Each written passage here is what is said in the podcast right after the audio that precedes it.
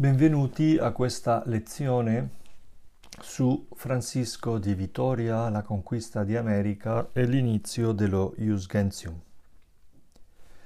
Vorrei iniziare ponendovi una domanda che di solito faccio e dandovi un po' di tempo per pensarci. Per quelli di voi che siete in Italia da un po' di tempo, sicuramente avrete trovato difficoltà, differenze fra lo stile di vita del luogo da cui venite e quello che si fa in Italia. Queste differenze vi hanno portato ad interrogarvi sul come si fanno le cose nel vostro luogo di origine e come si fanno qua? Ma pure per gli italiani che siete in Gregoriana, l'incontro con cristiani di assai diverse parti del mondo avrà sollevato in voi anche le stesse domande. Pensateci per qualche per un minuto.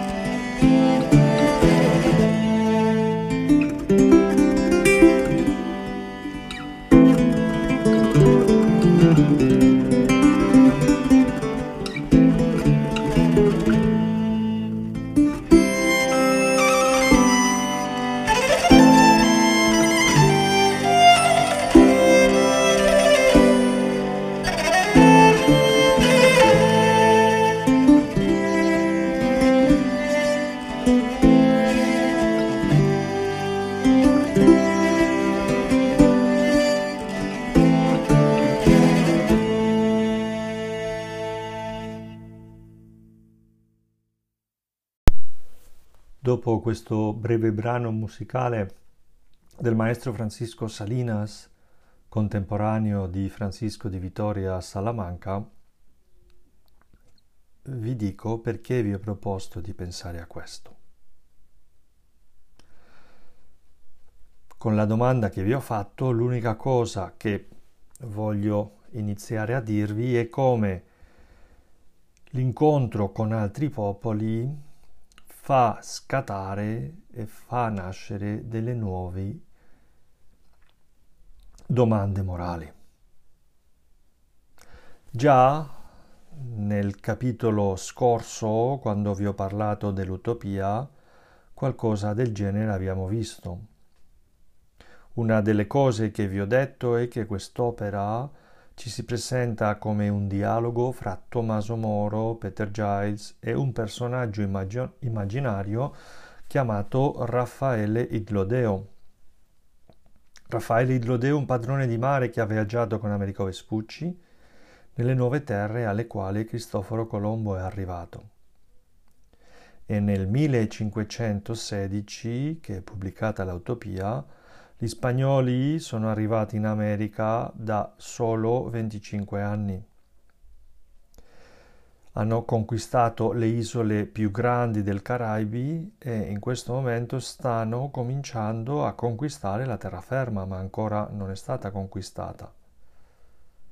L'utopia è un esempio di come l'apertura a nuove terre e popoli diventa uno spunto e uno stimolo per la riflessione morale. Nel capitolo scorso non l'ho detto, ma una delle ragioni che di solito viene data per spiegare la proposta dell'uso comune dei beni da parte di Moro è il fatto che in Europa arrivano delle narrazioni su sistemi di proprietà comuni nel nuovo mondo. Quello che vorrei sottolineare con tutto quello che ho detto è come l'apparizione di un mondo nuovo e sconosciuto per gli europei avrà un impatto grandissimo sul pensiero europeo in generale e certamente sulla teologia morale. E di questo impatto l'opera forse più importante nei primi tempi della teologia morale è la Relectio de Indis di Francisco di Vitoria che vi propongo di leggere. Potete passare alla slide successiva e vedete lo schema che seguirò per eh, presentarvi e introdurvi a questo testo. Da una parte vi presenterò quello che significa il nuovo mondo, il nuovo mondo al quale arrivano le europee, ma anche il nuovo mondo che nasce in Europa come conseguenza dei cambiamenti Mm, politici, religiosi ed altri. Dopo vi presenterò Francisco de Vitoria, la sua vita e le fonti che egli usa e che tesse nel, eh, nella Relectio de Indis e per ultimo vi dirò qualcosa sulla Relectio de Indis per aiutarvi a leggerla. Passiamo alla slide successiva e vediamo questo nuovo mondo. andiamo su anche la slide successiva, le grandi scoperte geografiche. La penisola iberica fu durante tutto il Medioevo una parte periferica della cristianità occidentali e portoghesi, castigliani e anche in misura un po' minore aragonesi erano impegnati in quel processo che viene chiamato la riconquista del territorio della penisola che era in mano ai Mori. E per questa ragione luoghi come la Germania, la Francia o l'Italia sono molto più al centro delle vicende del mondo europeo durante il Medioevo. La penisola iberica fu durante una parte importante del Medioevo una specie di Far West. Se passate avanti si può dire che certamente se in tutto il Medioevo le società europee sono società in cui c'è molta violenza e sono società guerriere, questo è più vero nella penisola iberica, dove una volta che la riconquista è finita, queste società si volgono ad altri territori al di là della penisola iberica per continuare con questo sistema di società guerriera. Questa è una delle ragioni principali dell'espansione portoghese e spagnola eh, per il mondo all'inizio dell'età moderna. Mi interessa anche sottolineare come con queste esplorazioni e conquiste il centro del mondo europeo viene spostato dal Mediterraneo verso l'Atlantico. Se volete, per i veneziani le grandi scoperte geografiche sono una cattiva notizia. Questo spostamento avrà come conseguenza l'apparizione di una moltitudine di nuovi problemi morali.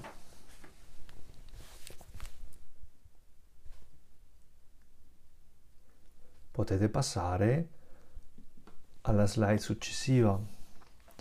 La cristianità europea era abituata a trattare con popoli non cristiani durante il Medioevo, ma questi in generale sono ebrei e musulmani. Il problema teorico che si presenterà con le esplorazioni e le conquiste dei portoghesi e degli spagnoli come problema morale era diverso, perché i musulmani attaccavano la cristianità le riconquiste o le crociate erano visti dai cristiani europei come una guerra difensiva, vale a dire l'idea era che gli europei soltanto rispondevano a una violenza fatta contro loro, che è una delle condizioni classiche della teoria della guerra giusta. Nell'esplorazione in Africa e in America era chiaro che quei territori non erano stati una volta cristiani e dunque la conquista di essi non potevano mai essere giustificate come riconquista o come guerra difensiva di fronte agli attacchi di un altro popolo, di un altro paese. L'arrivo in America anche creò un altro problema teorico. Queste popolazioni che, trovato, che avevano trovato non conoscevano Cristo. Il problema era missiologico. E non lo conoscevano non per malvagità, perché si rifiutavano di accogliere eh, la predicazione, come alle volte si imputava a ebrei o musulmani, ma chiaramente non conoscevano Cristo perché non gli era mai stato predicato. Non si poteva esigere loro il compimento del Vangelo perché non erano cristiani, non appartenevano alla cristianità, ma nemmeno si poteva imputare a loro, come si faceva con gli infedeli ebrei e musulmani, un rifiuto ad accettare il Vangelo. E questa situazione cambiava radicalmente il marco teorico che era stato abituale nella cristianità europea del Medioevo. La cosiddetta scoperta del nuovo mondo non fu soltanto un elemento geografico, ma come ho già detto ebbe un grandissimo impatto teorico e fu il motore della ricerca e la discussione teologica. Il nuovo mondo cambiò non soltanto le conoscenze geografiche europee, ma anche la coscienza europei e uno dei primi a contribuire a questo cambiamento fu il maestro Francisco di Vitoria. Il primo scontro che ha un influsso sulla morale del quale abbiamo notizie, a proposito dell'esplorazione e la conquista d'America, accade nell'avvento del 1511 quando Antonio di Montesinos, frate domenicano nell'isola della Spagnola, quello che oggi è la Repubblica Dominicana e Haiti, disse nella sua omelia, ditemi, nella, prima, era l'omelia del della prima domenica di Avvento, dice, ditemi con quale diritto e giustizia avete in così grande e crudele servitù questi indios, con quale autorità gli avete fatto una tanto detestabile guerra a queste genti che erano pacifica e mitemente nelle loro terre, nelle quali avete distrutto loro con morti e strage mai sentite. Potete immaginare che i colonizzatori non gradirono quel tipo di omelia e Montesinos finì, in parte per quello, per ritornare abbastanza presto in Spagna ma una volta in Spagna continuò la sua campagna a favore dei popoli indigeni, da una parte col re, ma anche con i suoi fratelli dominicani.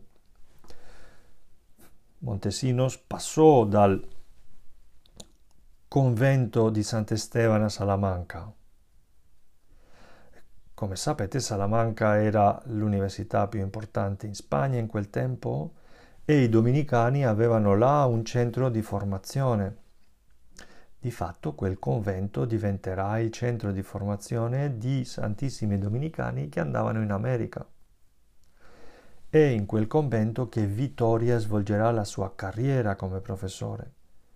Un convento non soltanto che formava missionari per l'America, ma che era anche punto di ritorno per i missionari che andavano e ritornavano dell'America e che tornavano con informazione, con riflessioni, con proposte su quello che in America sta succedendo.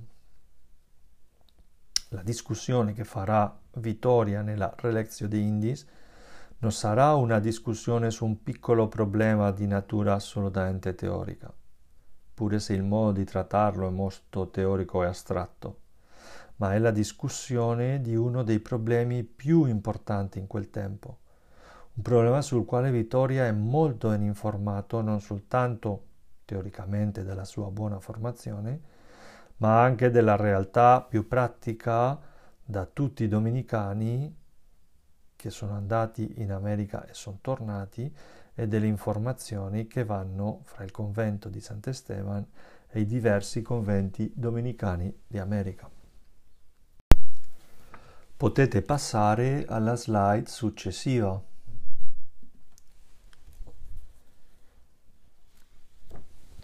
L'America, ma anche l'Africa e, e l'Asia, e dunque l'elemento, diciamo, esterno al mondo europeo che trasforma la mentalità europea abituata a pensare in termini di cristianità, che ha come capi il Papa e gli imperatori e gli infedeli normalmente musulmani che attaccano. Adesso ci sono questi popoli non cristiani che non si sa molto bene come integrare. Ma dall'interno dell'Europa comunque è venuto un altro influsso molto importante che aiuta a spiegare l'opera del Vittoria e il suo successo. E questo è il crollo della cristianità come concetto politico.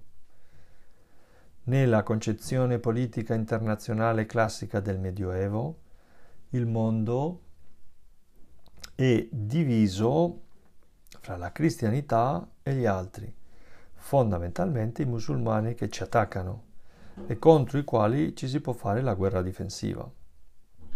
All'interno della cristianità c'è una comunità di nazioni che hanno come capo spirituale il Papa e come capo politico l'imperatore. Questo è il regolamento delle relazioni internazionali. È vero che da tempo il re di Francia o di Castiglia o di Aragona o di Inghilterra non si sentono per niente sotto il potere politico dell'imperatore, ma gli riconoscono almeno un certo primato di onore. Rispetto al Papa il primato che le riconosco è più che di onore. Il Papa è ed esercita una vera autorità politico-spirituale sui principi della cristianità. Pensate, per esempio, come proprio un anno dopo l'arrivo di Colombo in America, nel 1493, il Regno del Portogallo e il Regno di Castiglia firmano un trattato, il Trattato di Tordesillas, nel quale si dividono i territori che hanno scoperto ma anche quelli ancora da scoprire.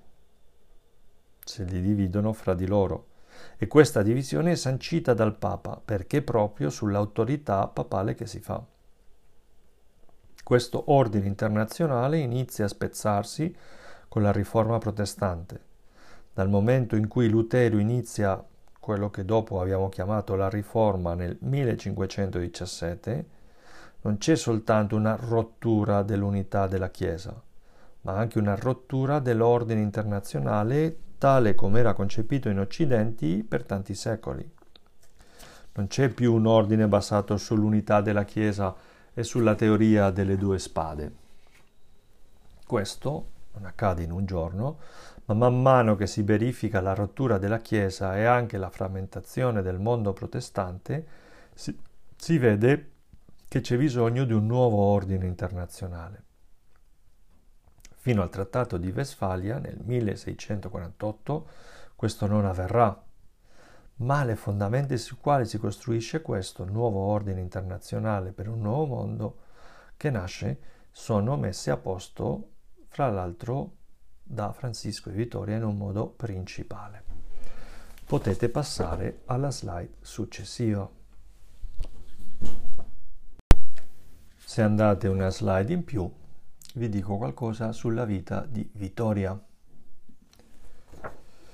Nasce nel 1400, 19, 1483 a Burgos, nel 1505 entra nel convento domenicano di San Paolo, anche a Burgos, e nel 1508 va a Parigi per i suoi studi, dove finisce la filosofia che aveva iniziato in Burgos e fa tutto il percorso di teologia.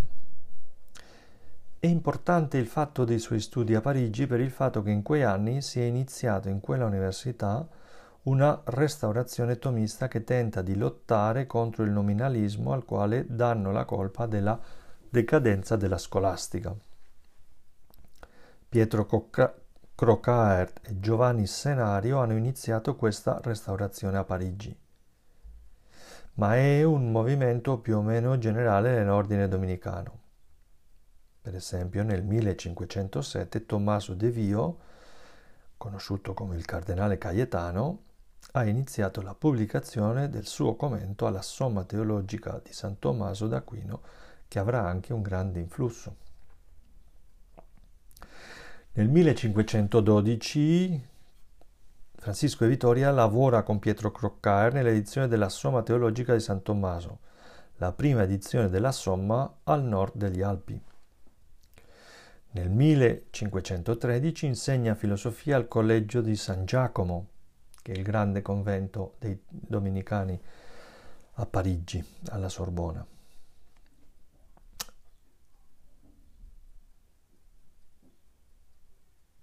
Dal 1616 al 1622 finisce i suoi studi di teologia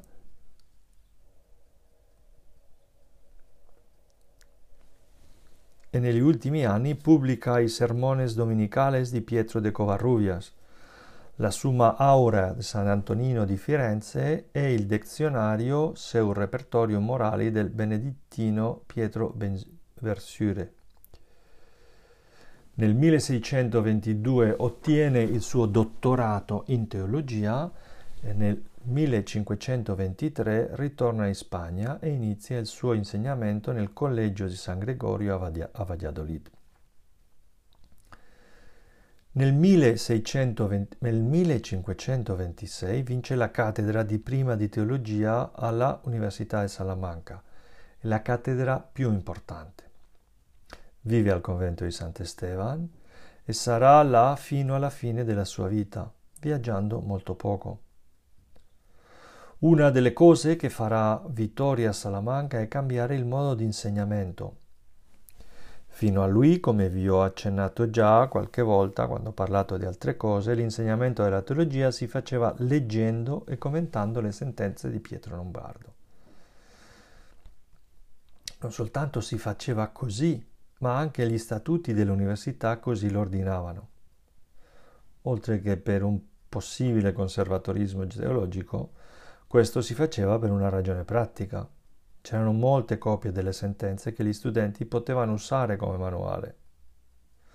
Vittoria è il primo ad usare la Somma di San Tommaso come libro per le sue lezioni e Vittoria è considerato per questo l'iniziatore di quello che di solito si chiama in teologia la scuola di Salamanca perché dopo di lui ci fu un grandissimo numero di importanti teologi più o meno direttamente collegati con Salamanca.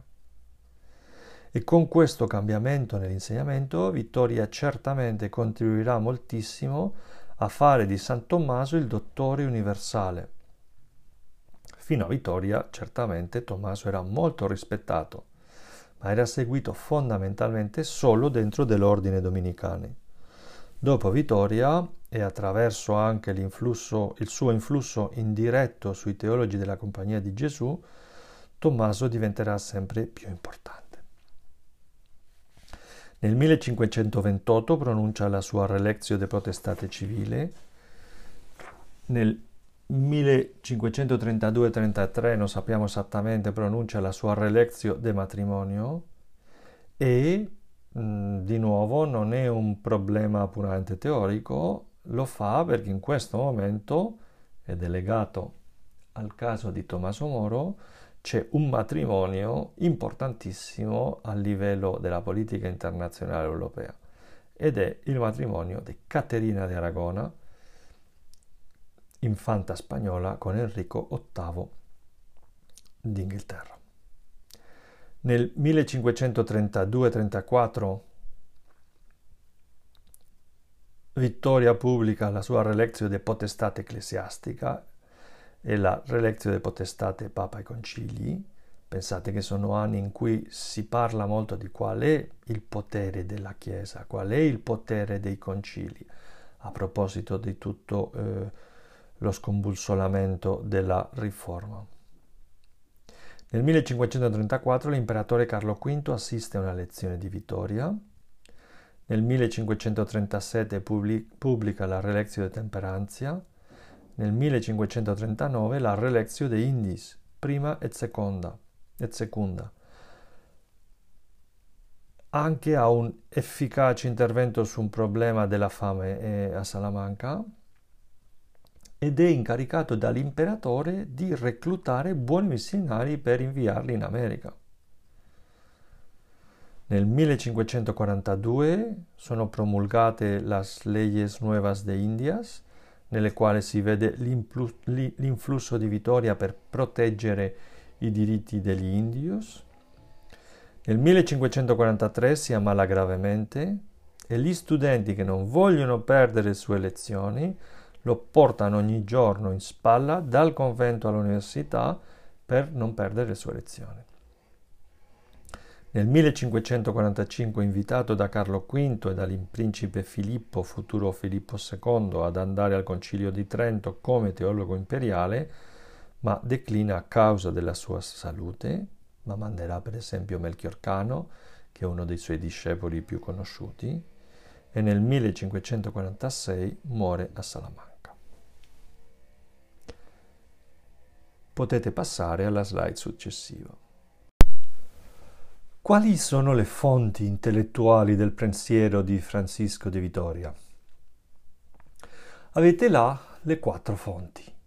Aristotele, la tradizione della legge naturale, e non soltanto quella di Tommaso, ma anche quello che il diritto romano già diceva, la discussione medievale sulla povertà dei francescani e la tradizione della guerra giusta.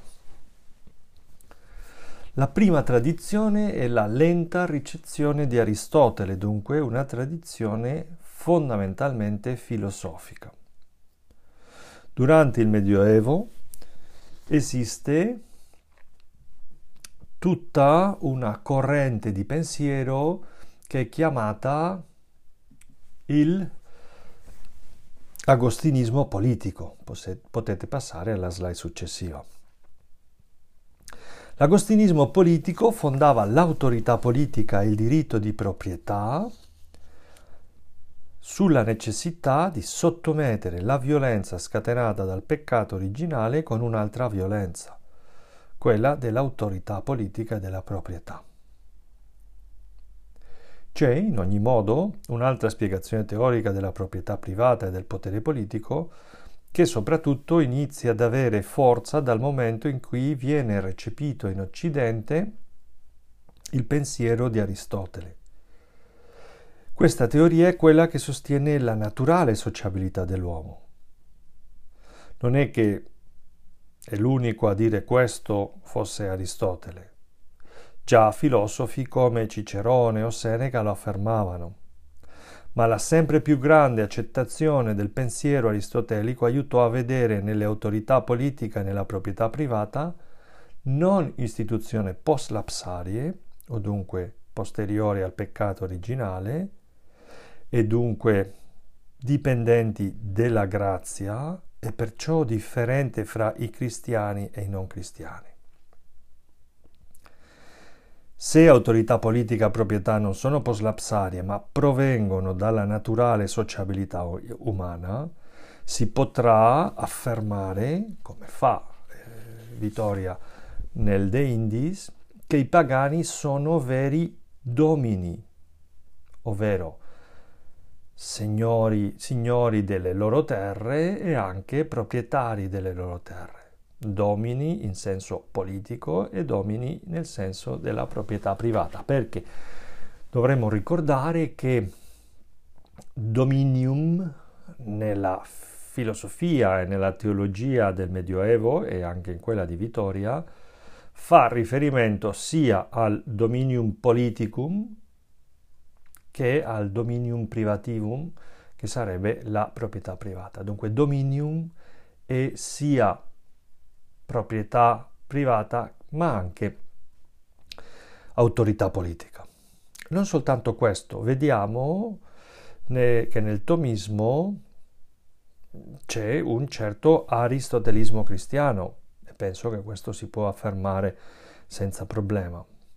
Dovremmo anche mettere a fuoco il fatto eh, che l'assioma atomista eh, dobbiamo mettere a fuoco il, il fatto eh, che l'assioma atomista dice cunemim gratia non tolar naturam sed perficiat ovvero la grazia non distrugge o non toglie la natura ma la perfeziona in questo senso se lo prendiamo sul serio, dovremmo riconoscere la validità dell'ordine temporale e dunque del dominium degli indios. La ricezione di Aristotele aiuta a questo. Ho messo lenta perché, sebbene Aristotele è riscoperto in Occidente nel 200, Alcune delle conseguenze del suo pensiero politico non diventano comunemente accettate fino al Cinquecento. Pensate per esempio che nel 1525 ancora Miguel de Urzurrun, giurista della corte di Carlo V, nel suo Tractatus Regiminis Mundi, dedicato all'imperatore, continua a dire che l'imperatore è la cuspide della comunità internazionale e che tutti gli infedeli che non lo riconoscono come tale possono essere trattati da ribelli. E lo dice in un certo senso perché ancora ha dei resti di questo agostinismo politico. Potete passare alla slide successiva. L'altra fonte di vittoria che vorrei mettere a fuoco è la tradizione della legge naturale che si trova nel diritto romano e arriva fino ad Aristotele, a, a Tommaso d'Aquino, scusate. Il diritto romano conosceva già la divisione fra lo ius naturalis, ius civilis e ius gentium. Penso che sulla legge naturale ho già detto qualcosa quando abbiamo visto San Tommaso ed un scoto.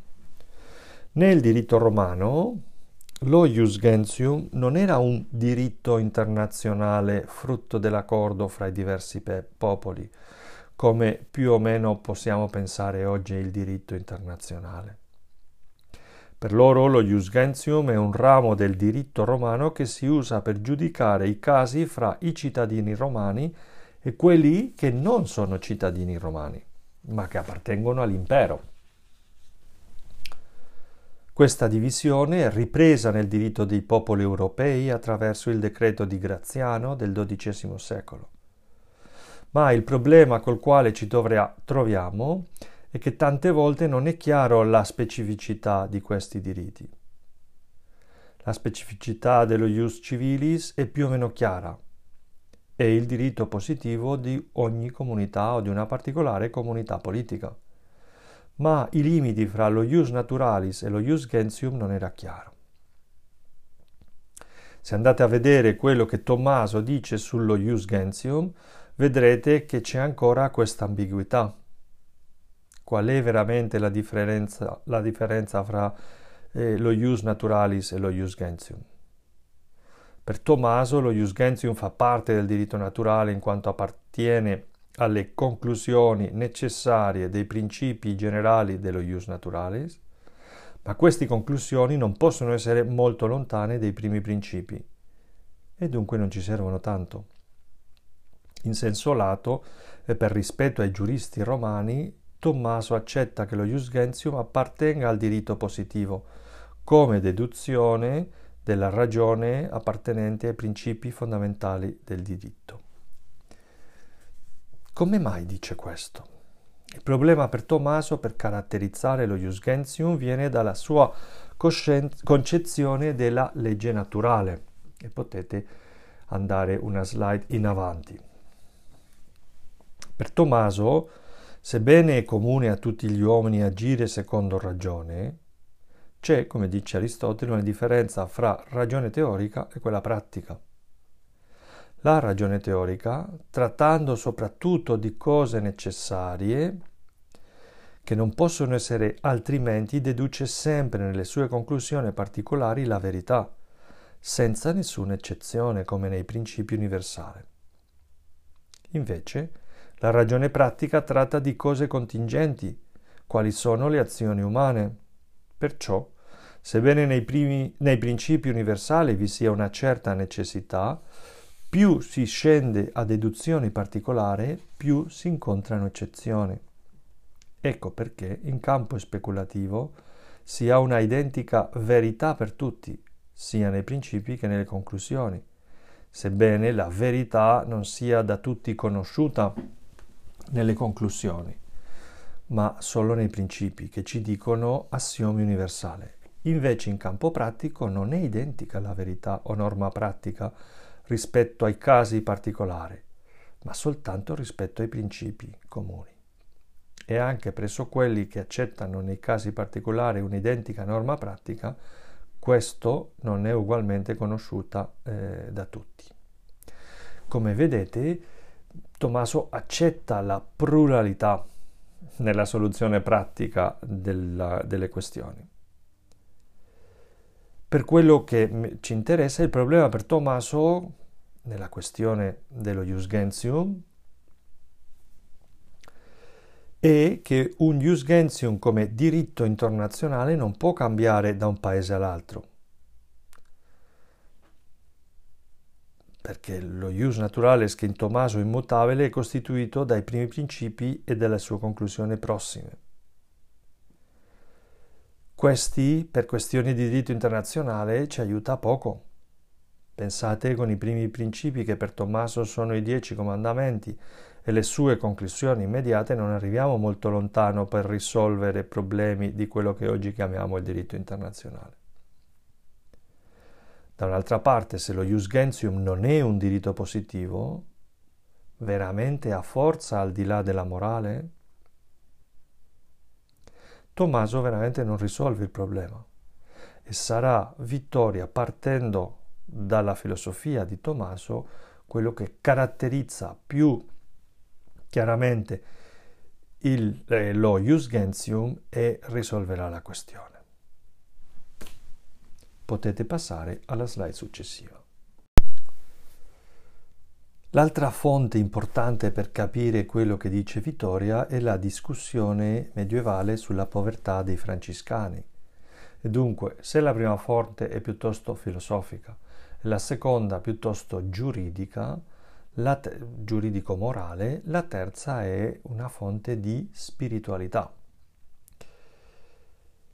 Vi ho già detto eh, come eh, Francesco, figlio di un ricco mercante d'Assisi, volle seguire quello che dice il Signore nel Vangelo di Matteo. Matteo 10 dal 5 al 14. Non procuratevi oro né argento né moneta di rame nelle vostre cinture, né vi saccia da viaggio, né due tuniche, né sandali, né bastone, perché l'operaio ha diritto al suo nutrimento. Francesco fu conosciuto come il poverello e visse tutta la sua vita predicando al suo, il, il suo ideale di povertà. Una storia ci racconta che un giorno Francesco e quelli che erano con lui si erano accomodati in una capanna di queste che si trovano in campagna per riparare il bestiame durante la notte. Un contadino volle usarla per il suo bestiame, ma faceva fatica a dire loro di andarsene via. Il contadino aprì la porta e messe il bestiame. Francesco e i suoi compagni se ne andarono. Come queste possiamo trovare altre storie che illustrano la radicalità con la quale Francesco visse la povertà evangelica. Vivendo Francesco, una volta che ci fu un capitolo generale ad Assisi, i cittadini d'Assisi costruirono una, una, costruirono una casa per i frati Francesco rimase inorridito e iniziò a distruggere la casa. Questo voleva dire che l'ordine iniziava ad avere delle proprietà, tutto il contrario del suo ideale di vita. Un cittadino d'Assisi, per tranquillizzarlo, gli disse che la casa non apparteneva ai frati, ma alla città d'Assisi. Questo diventò la norma della vita francescana. Per poter vivere l'ideale di vita di Francesco e allo stesso tempo poter vivere si accettò una soluzione. I frati non erano proprietari di niente, né individualmente, questo era già la regola delle forme di vita religiosa anteriore a Francesco, né in comuni. i frati avevano soltanto l'uso. Nel diritto si fa la differenza fra proprietà e uso. Uno che non è proprietario di una cosa può comunque usarlo. Un mio amico possiede una fantastica villa in Toscana, mi dà le chiavi e mi permette di usarla durante il weekend. Chiaramente io non sono il proprietario della casa. C'è anche quello che in diritto si chiama l'usufrutto. Uno ha il diritto a usare a percepire i frutti di qualcosa senza però rovinare la cosa la cui proprietà non si ha. Un uomo possiede una casa. Questo uomo muore e lascia la casa ai figli. La moglie però vive e perciò vive e perciò l'uomo, pur lasciando la proprietà ai figli, vuole lasciare l'usufrutto alla moglie. La signora può usare o affittare la casa mentre lei vive, ma non può venderla. Alla morte di questa signora la casa sarà dei figli. Questo è l'usufrutto. Nei primi anni del francescanesimo ci fu una grandissima disputa sulla povertà, non soltanto fra i francescani, ma anche contro i francescani e i mendicanti in generale. San Bonaventura scrisse una Apologia pauperum contra calumniatorem nel 1269. La dottrina sulla povertà evangelica esposta da Bonaventura fu fatta propria dalla Chiesa. Il Papa Niccolò III nel 1279, nella bolla Exit qui seminat, riconobbe la povertà francescana come una povertà nella quale i frati né individualmente né in comune possedevano nulla. I beni che i francescani usavano appartenevano sia al donante sia alla Santa Sede. Il problema della povertà dei francescani comunque non finì con la bolla Exit qui seminat. Nel 1316 fu eletto Papa Giovanni XXII, Papa avignonese. C'è tutta la discussione di Guglielmo d'Occam sulla povertà e sulla potestà del Papa, che è dove troviamo la parte più sostanziale della discussione sulla proprietà privata, che accade in seno alle discussioni fra Giovanni XXII e i francescani sulla povertà dell'ordine dei frati minori. Non so se avete visto il film o letto il romanzo Il nome della rossa, della rosa, ma in un certo senso eh, rispecchia quella discussione. Non è il centro del film, ma certamente ci sono discussioni che rispecchiano questa discussione veramente eh, avvenuta. Non voglio dire che i dialoghi di Umberto Eco siano perfetti, ma Umberto Eco è certamente uno molto documentato, è uno che ha studiato prima di dire le cose. In questa discussione Giovanni XXII manteneva quattro, coso, quattro cose contro la povertà dei francescani. Di queste quattro ci interessano due. Non si può usare con giustizia qualcosa che non si ha eh, se non si ha qualche diritto su di essa. E ne, l'altra cosa che sosteneva, nessuno può usare con giustizia un bene fungibile, un, ovvero un bene che nell'uso si distrugge il pane, per esempio. Alla prima questione, non si può usare con giustizia qualcosa non, se non si ha qualche diritto, Ocan rispose che si doveva distinguere fra iura fori e iura poli. I primi, iura fori, sarebbero il, dir- il diritto umano positivo. Iura fori vuol dire il diritto del foro, dei tribunali. Gli iurapoli sarebbero i diritti nel senso morale, i diritti naturali. Se vogliamo dirlo con un senso odierno, sebbene Occam non usa questa parola, questo, questo, questo, questo modo, sarebbero i diritti umani. Iurapoli vogliono dire i diritti del cielo. Secondo Occam, per usare con giustizia qualcosa è abbastanza avere un diritto naturale, non c'è bisogno di un diritto umano positivo, di un iura fora, di un ius fori. Dopo la caduta, i diritti naturali furono abbinati al diritto umano e per il regime di proprietà privata si deve rispettare il diritto positivo sulla proprietà. Ma in situazioni speciali il diritto naturale rivive ed è al di sopra di ogni diritto positivo. Quella divisione fra diritto naturale e diritto positivo che in un esempio come questo accade potrebbe anche darsi, secondo Occam, con il consentimento, consentimento del proprietario ed era quello che accadeva con la povertà francescana. I francescani non avevano lo ius fori proprietatis e dunque non erano veri proprietari e dunque erano veramente poveri, che era quello che interessava loro difendere non commettevano però comunque ingiustizia perché l'uso che facevano della cosa era d'accordo a un ius poli. I francescani infatti avevano un precario che gli permetteva di usare dei beni come allo stato originale. Il loro stile di vita era quello della perfezione evangelica, che li rimetteva alla stessa posizione che Adamo ed Eva prima della caduta, o alla stessa posizione di Cristo e i suoi apostoli, che i francescani sostenevano non avevano posseduto niente. Così i francescani avevano un uso di fatto che si poteva fare con giustizia nel senso morale, pure se non c'era un diritto nel senso legale positivo. Alla seconda obiezione sull'uso dei beni fungibili, Occam risponde non con argomenti ma con degli esempi e per esempio dice che uno schiavo non può acquisire beni, ma il proprietario gli può permettere di usare beni fungibili.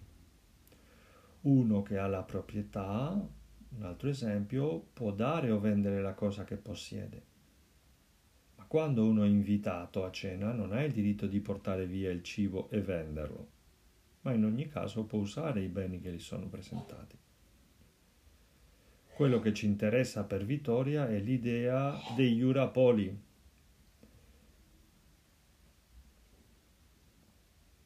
Ovvero esistono veri diritti di proprietà che non dipendono del ius fori, diciamo del diritto di una entità politica particolare. Quest'idea abbastanza nuova ricompare nel De Indis ed è alla base del diritto internazionale e dei diritti umani come oggi li concepiamo. Potete passare alla slide successiva, che è la tradizione della guerra giusta. Durante i suoi tre primi secoli il cristianesimo fu di un pacifismo radicale. Un cristiano non poteva andare alla guerra, fra l'altro perché per essere soldato si doveva fare un giuramento chiamato sacramento all'imperatore considerato come Dio. Essere soldato comportava non soltanto uccidere altri, ma anche un certo tipo di idolatria. Col divenire la religione cristiana, prima religione tollerata e dopo ufficiale, la situazione cambia. Ambrogio nel Doficis Ministrorum afferma che chi non fa quello che, non fa quello che può contro l'ingiustizia che il suo prossimo patisce è ugualmente colpevole che colui che la causa. Agostino non ha un segnamento sulla guerra giusta, ma dai suoi scritti sorgerà la teoria che oggi chiamiamo della guerra giusta. Tutto lo sviluppo di questa teoria succede durante il Medioevo, sia lo sviluppo giuridico-canonico che quello teologico-morale. Ed è un tentativo da parte della Chiesa per limitare la violenza in una società molto violenta. Di fatto non è una giustificazione o un, incoraggiamento per la guerra. Tommaso di fatto intitola, eh, cioè dà il titolo di eh, questione che, che, tratta questo, che nella seconda, seconda questione 40 dice è la guerra sempre peccato? E dunque nel rispondere quello che sta dando per scontato che la guerra è peccato e che forse sotto certe circostanze la guerra non è peccato. Lo sviluppo di questo darà luogo a quello che oggi si conosce come la guerra giusta, ma certamente parlando della teologia scolastica o della teologia cristiana in generale, non si parla in senso corretto di guerra giusta, ma sarebbe piuttosto corretto parlare delle circostanze sotto le quali la guerra può non essere peccato. E Tommaso ne dà tre condizioni, tre requisiti per non considerare sempre la guerra peccato. La prima è l'autorità del principe per dichiararla, la seconda una causa giusta, vale a dire uno deve essere stato attaccato, ovvero la causa giusta è la legittima difesa. Terza condizione, requisito, la retta intenzione dei combattenti, soprattutto perché okay, ancora oggi si può fare la guerra per un desiderio di guadagno, ma il guadagno andrà piuttosto al paese che, che, che conquista. Dovete pensare che al tempo di Tommaso e al tempo anche di Vittoria, il capitano e i soldati hanno diritto a bottino e dunque ci può essere da parte dei combattenti maggiore, un maggiore interesse per combattere per il mero guadagno economico.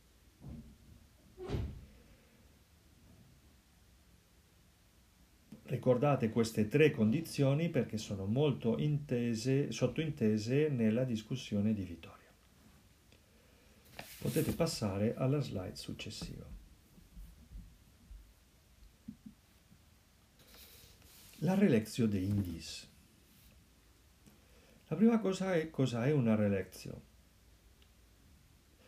Una relezio è una conferenza o una lezione che un cattedratico pronunciava davanti a tutta l'università. La relezio era quello che restava nel 400 e nel 500 potete passare alla slide successiva